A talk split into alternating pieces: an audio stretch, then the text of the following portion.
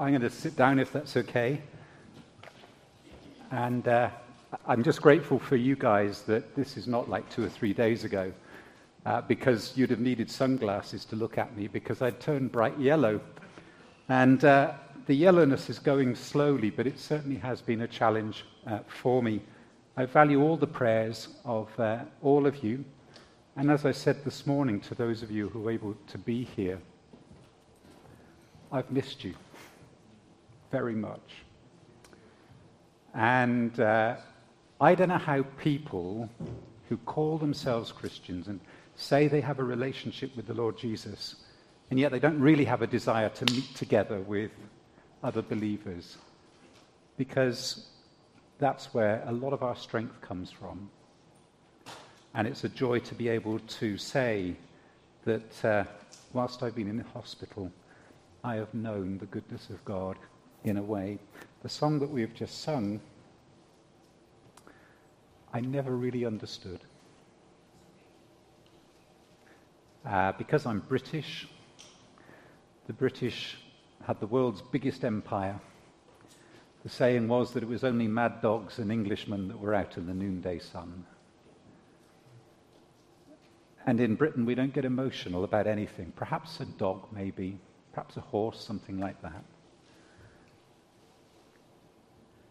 But during the last few weeks, I've learned that my strength is in Him and in Him alone. And I need you to understand that. And I know there are some of you here this evening who have absolutely no idea what I'm talking about. Because you've got it all sussed, all sorted out. You've gone through the thought pattern and process and you like things to be pigeonholed neatly, and you don't want to get too involved because you know that if you allow God in, He's going to demand something from you. And His demand is everything. Absolutely everything. He don't want just a bit of you, He wants all of you. And that means the things you love will have to change. I was thinking about uh, that particular point, and sometimes it's so obvious the things that we enjoy in our life, isn't it? Because of the look on our faces, the excitement that we yield. But I'll tell you this also from the guilt in our lives, we can tell the things we enjoy. I don't know if you've ever thought about that before. But there are times when we have to recognize because of the guilt that we feel that our hearts are not right with God. When I was in Rome and the few Sunday evenings I'd planned to uh, speak on uh, my experiences in, in uh, the ER in Rome. Well, I've had a few more experiences to relate to from the emergency room um, here in uh, in Woodstock. I'd like to say if there's any um, nurses and uh, uh, doctors and people involved in the medical services here this evening or have been, uh, you do a great job. Thank you, my friend. And uh, as they say in England, get a grip, son. And we've got a lot to be grateful for.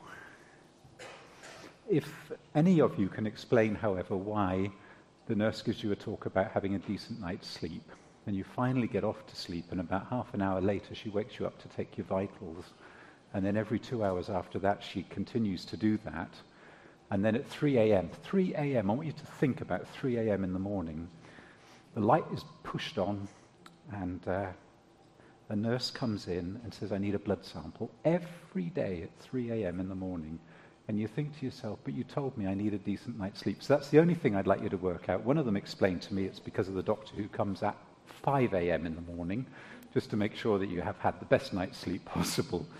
And uh, I'd like to think that I've got some ideas that uh, might change the way that things work. But going back to Rome, I explained to you about the fact that whilst I was there, I felt very much alone. And uh, God brought Mary Davis. She wasn't saved, but she spoke English and Italian. And God did that because He knew my need. Whilst I'm trying to get to sleep in Rome, I hear a lady crying out the whole night long. And she just cries out, Padre, Padre.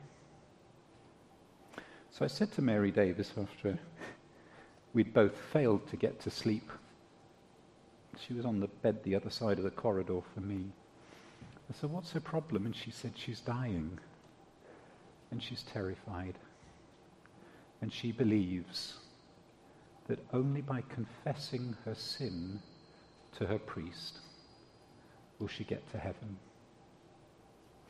And so this dear lady cried out all night. And she was uh, beside herself. And uh, I realized that I didn't have a problem.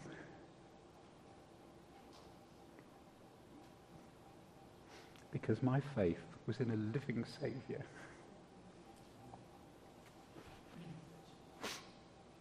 And that living Saviour was there.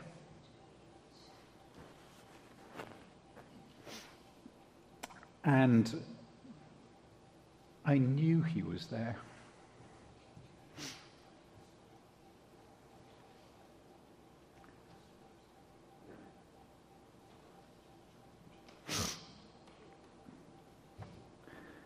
But that dear lady had no hope. And there are some of you here this evening who, if everything was peeled away, the good health you have, the parents that love you if you're a young person here, the pension you've got if you were an older person,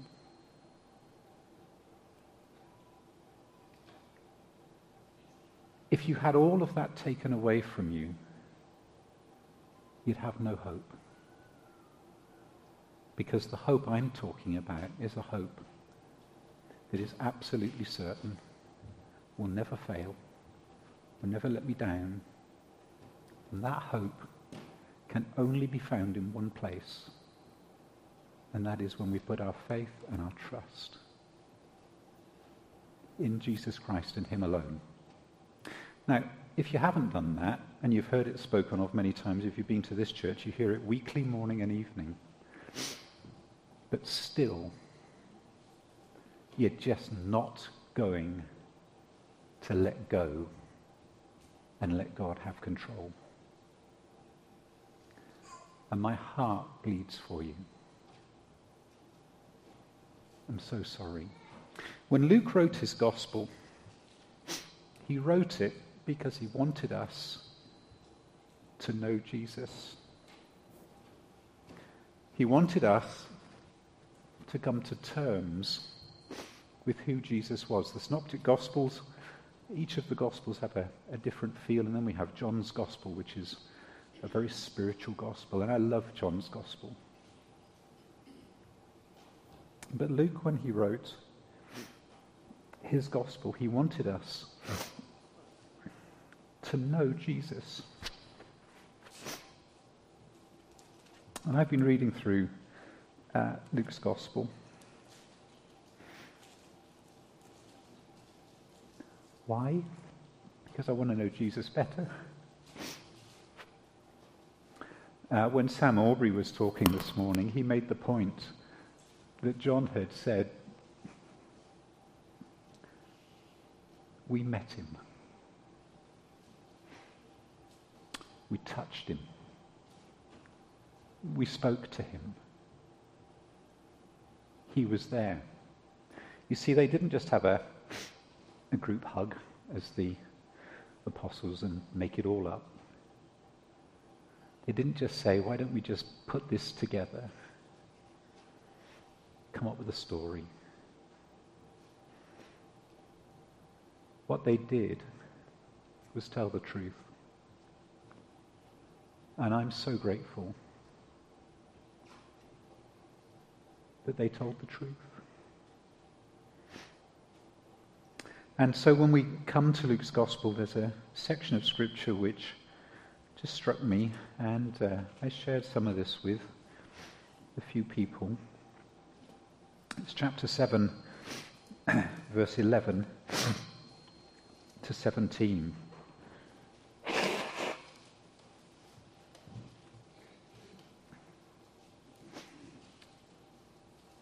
I'd just like to share a few thoughts with it, with you, thinking back to the lady in Rome. Because you see, she didn't know Jesus.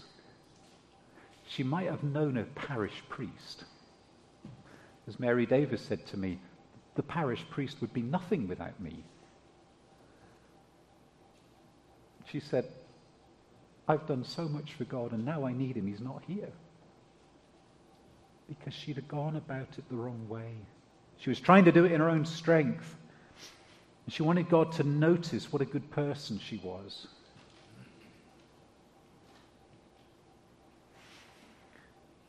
Now, it happened the day after. And just to put it in the context, and of course, we always know that it's important to put Scripture into context. The centurion's son um, had been healed. Uh, and we read that section beforehand. Verse 9 When Jesus heard these things, he marveled at him and turned around and said to the crowd that followed him, I say to you, I have not found such great faith, not even in Israel. And those who were sent, returning to the house, find this, found the servant well who had been sick. You see, the, Jesus didn't even have to go to deal with that problem. And then we come to verse 11, and it says, Now it happened the day after that he went into a city called Nain. And many of his disciples went with him. And a large crowd. and when he came near the gate of the city, behold, a dead man was being carried out, the only son of his mother and she was a widow. And a large crowd from the city were with her.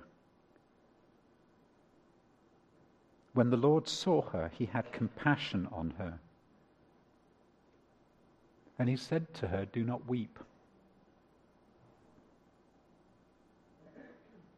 Then he came and touched the open coffin, and those who carried him stood still. And he, that is Jesus, said, Young man, I say to you, arise. So he who was dead sat up and began to speak. And he presented him to his mother. Then fear came upon all, and they glorified God, saying, A great prophet has arisen amongst us. And God has visited his people and this report about him went throughout all Judea and all the surrounding region. We know the story well. We've probably read it loads and loads of time, times. And the thing that uh, struck me as I was looking at this and as I tried to make a few notes and I wanted to record what was being said, verse 11 struck me as being exactly what it is. Now it happened the day after that he went into a city called Nain, and many of his disciples went with him in a large crowd. You see, Jesus, the people that were with him, the people in the city, everyone came face to face with death there was nobody who didn't know what was going on. If you like, Nain itself was consumed with grief. And from these few verses, we discover one thing, and that is that Jesus has the power over death.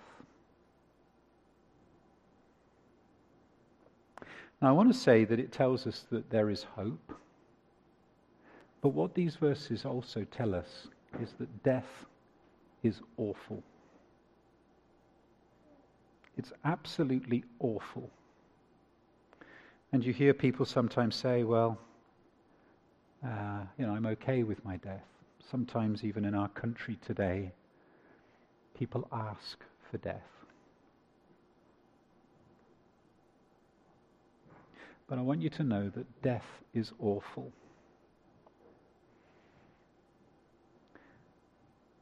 Back in the beginning of Genesis, when sin came into the world, it's as though death came crashing in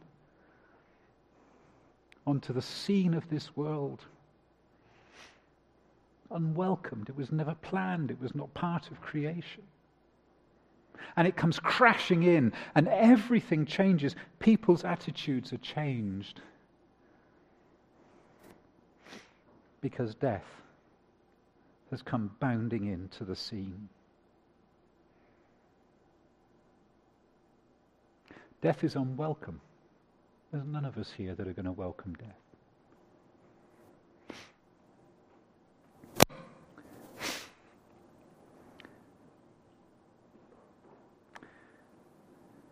Death is awful. We ask why, and we see the first hints at an answer when we look at the death of the Lord Jesus Christ on the cross. And when we gather for Lord's Supper, we were meant to this morning, but the elders have kindly agreed that we wait till next week, and I plan, God willing, to be able to speak. And we meet around the Lord's table to remember his death.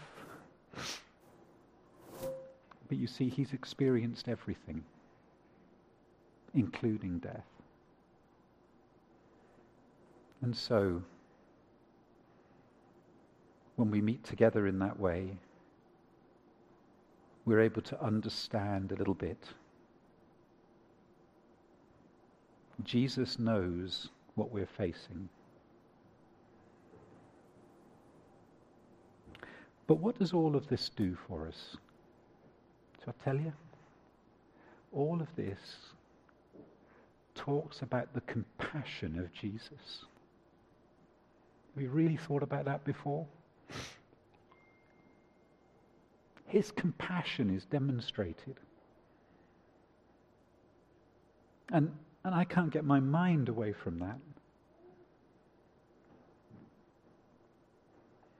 His compassion is revealed to us in our lives personally as we read the scriptures. As you look back at the beginning of, of Luke and you see the lepers healed, you see those who are demon possessed.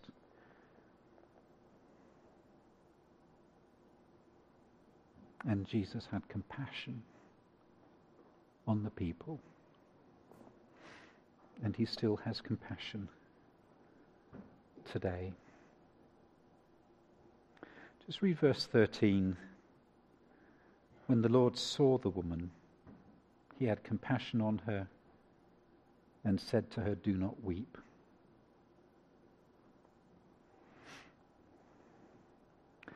Now, there's something that struck me about these verses, and do you know what it is? It's this. You ready? Jesus didn't have to wait to show his compassion to her. He didn't wait for her to beckon to him, to call to him. There's nothing of that told in this section of Scripture at all. But because his compassion is so great, he waded straight in and he dealt with the need. Because, friends, that is our God. That's my Savior.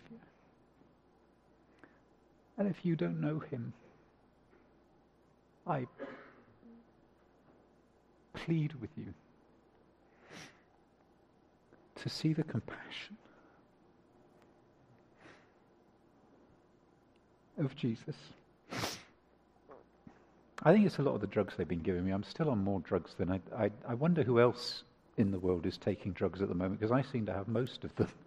And, uh, um, and uh, I, I, I, have had uh, copious quantities of antibiotics pumped into me and various other things, even some in little black bags that say, do not expose to the light. And I'm thinking to myself, what's all this about?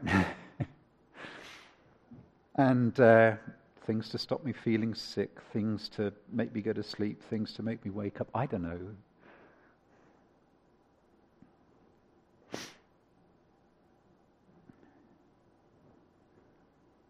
But Jesus went straight to the mother. He showed his compassion, and then he said this don't weep. Now, I'd never go to somebody who's in a situation and say, don't weep, because tears are good. But this tells us that Jesus knew the outcome. He knew what was, she didn't know what was going to happen.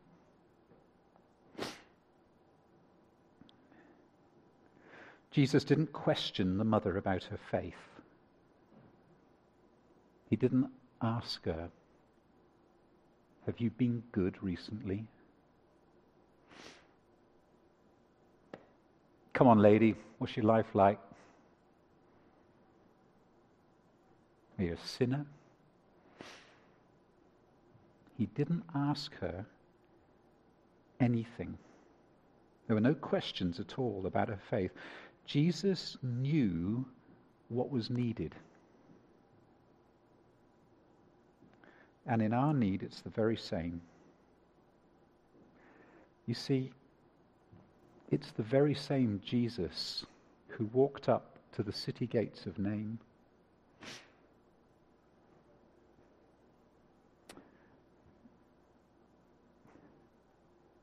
Who held an Englishman's hands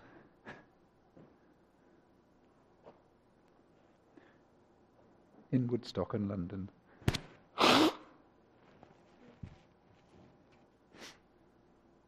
Because he's not changed. He's compassionate now as he was then.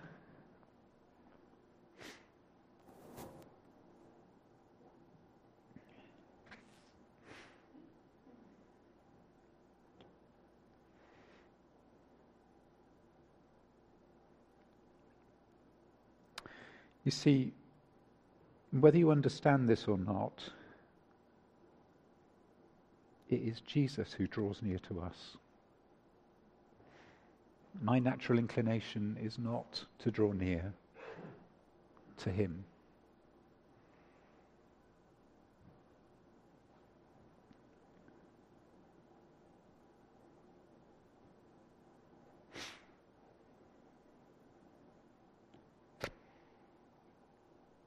but it is Jesus who draws near to us.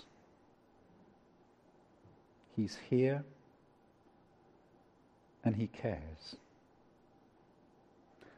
Um, the doctor let me out of the hospital to go and see Rob. It's the same for Rob.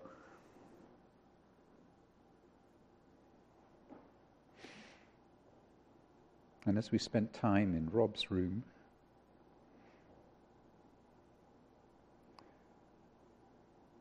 we remembered the verses in Lamentations 3.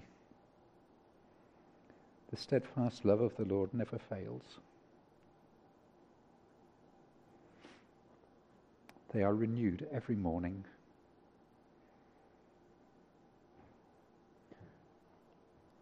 Great is your faithfulness.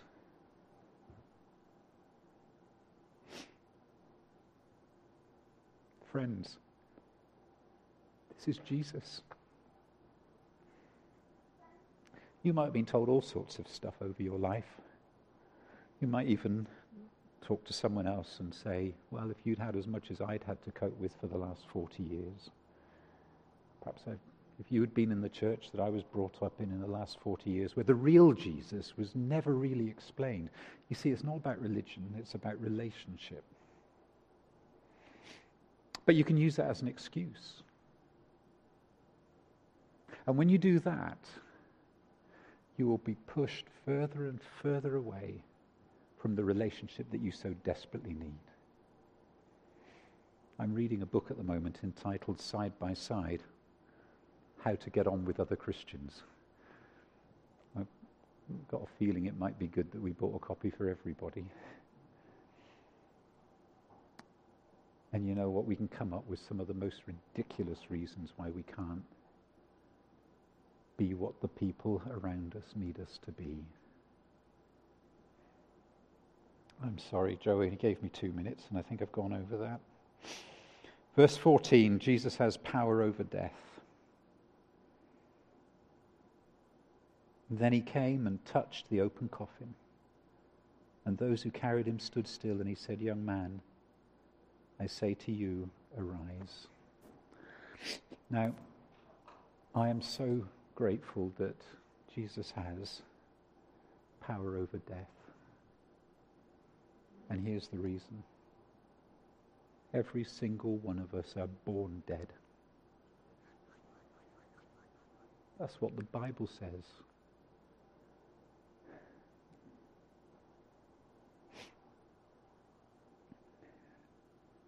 And you can stay dead and die physically. Or you can be raised to life. Go through death, yes, and then all those who belong to the kingdom of God will be raised at the last trumpet sound. And we will have newness of life, new bodies because he's promised he will do it. And so, for the believer, whilst we all accept that death is awful, and there are some of us here this evening who have been touched by death in a way that we should never have been touched. There are some of us this evening who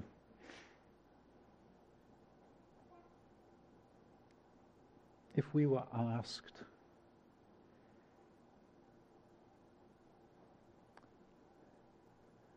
how we feel,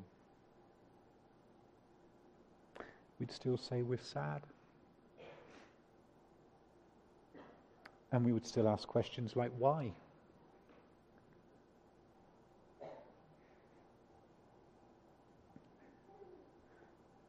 And then we remember the compassion of Jesus.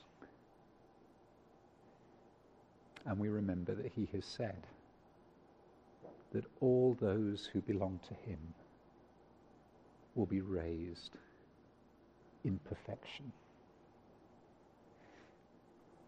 And so we rejoice in that.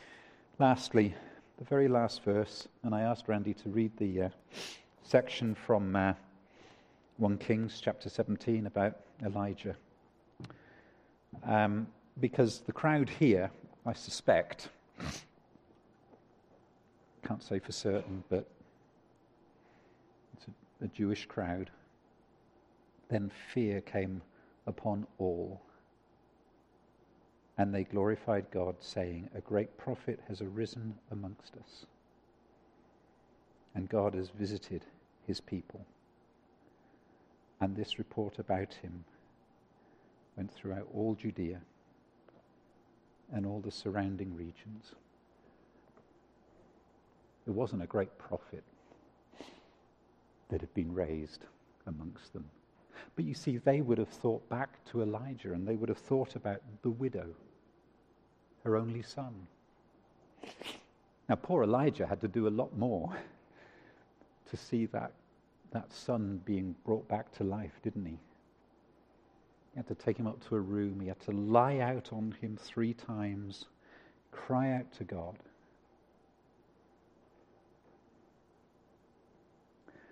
And all Jesus said was, Sit up. Why? Because Jesus is God. And Jesus has the power over death.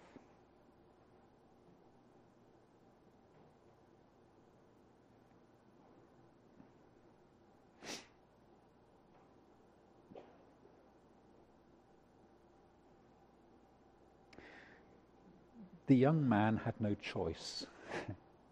Suppose you've thought about that before. When Jesus called him,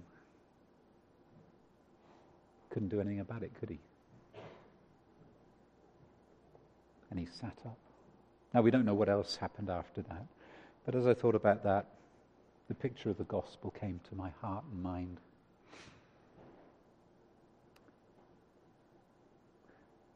When Jesus calls you and you respond to his calling, you have to get up. You have to leave the deadness of the life that you had. And live how you were meant to live. And so I close by just reminding you all here again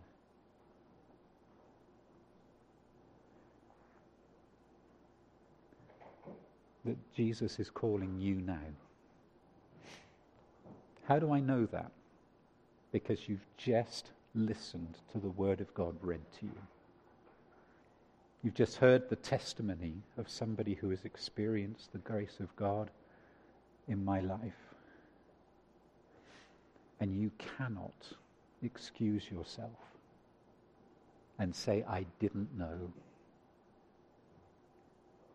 None of you can. And so it's now your responsibility to rise up from the spiritually dead life that you're living and embrace the Saviour,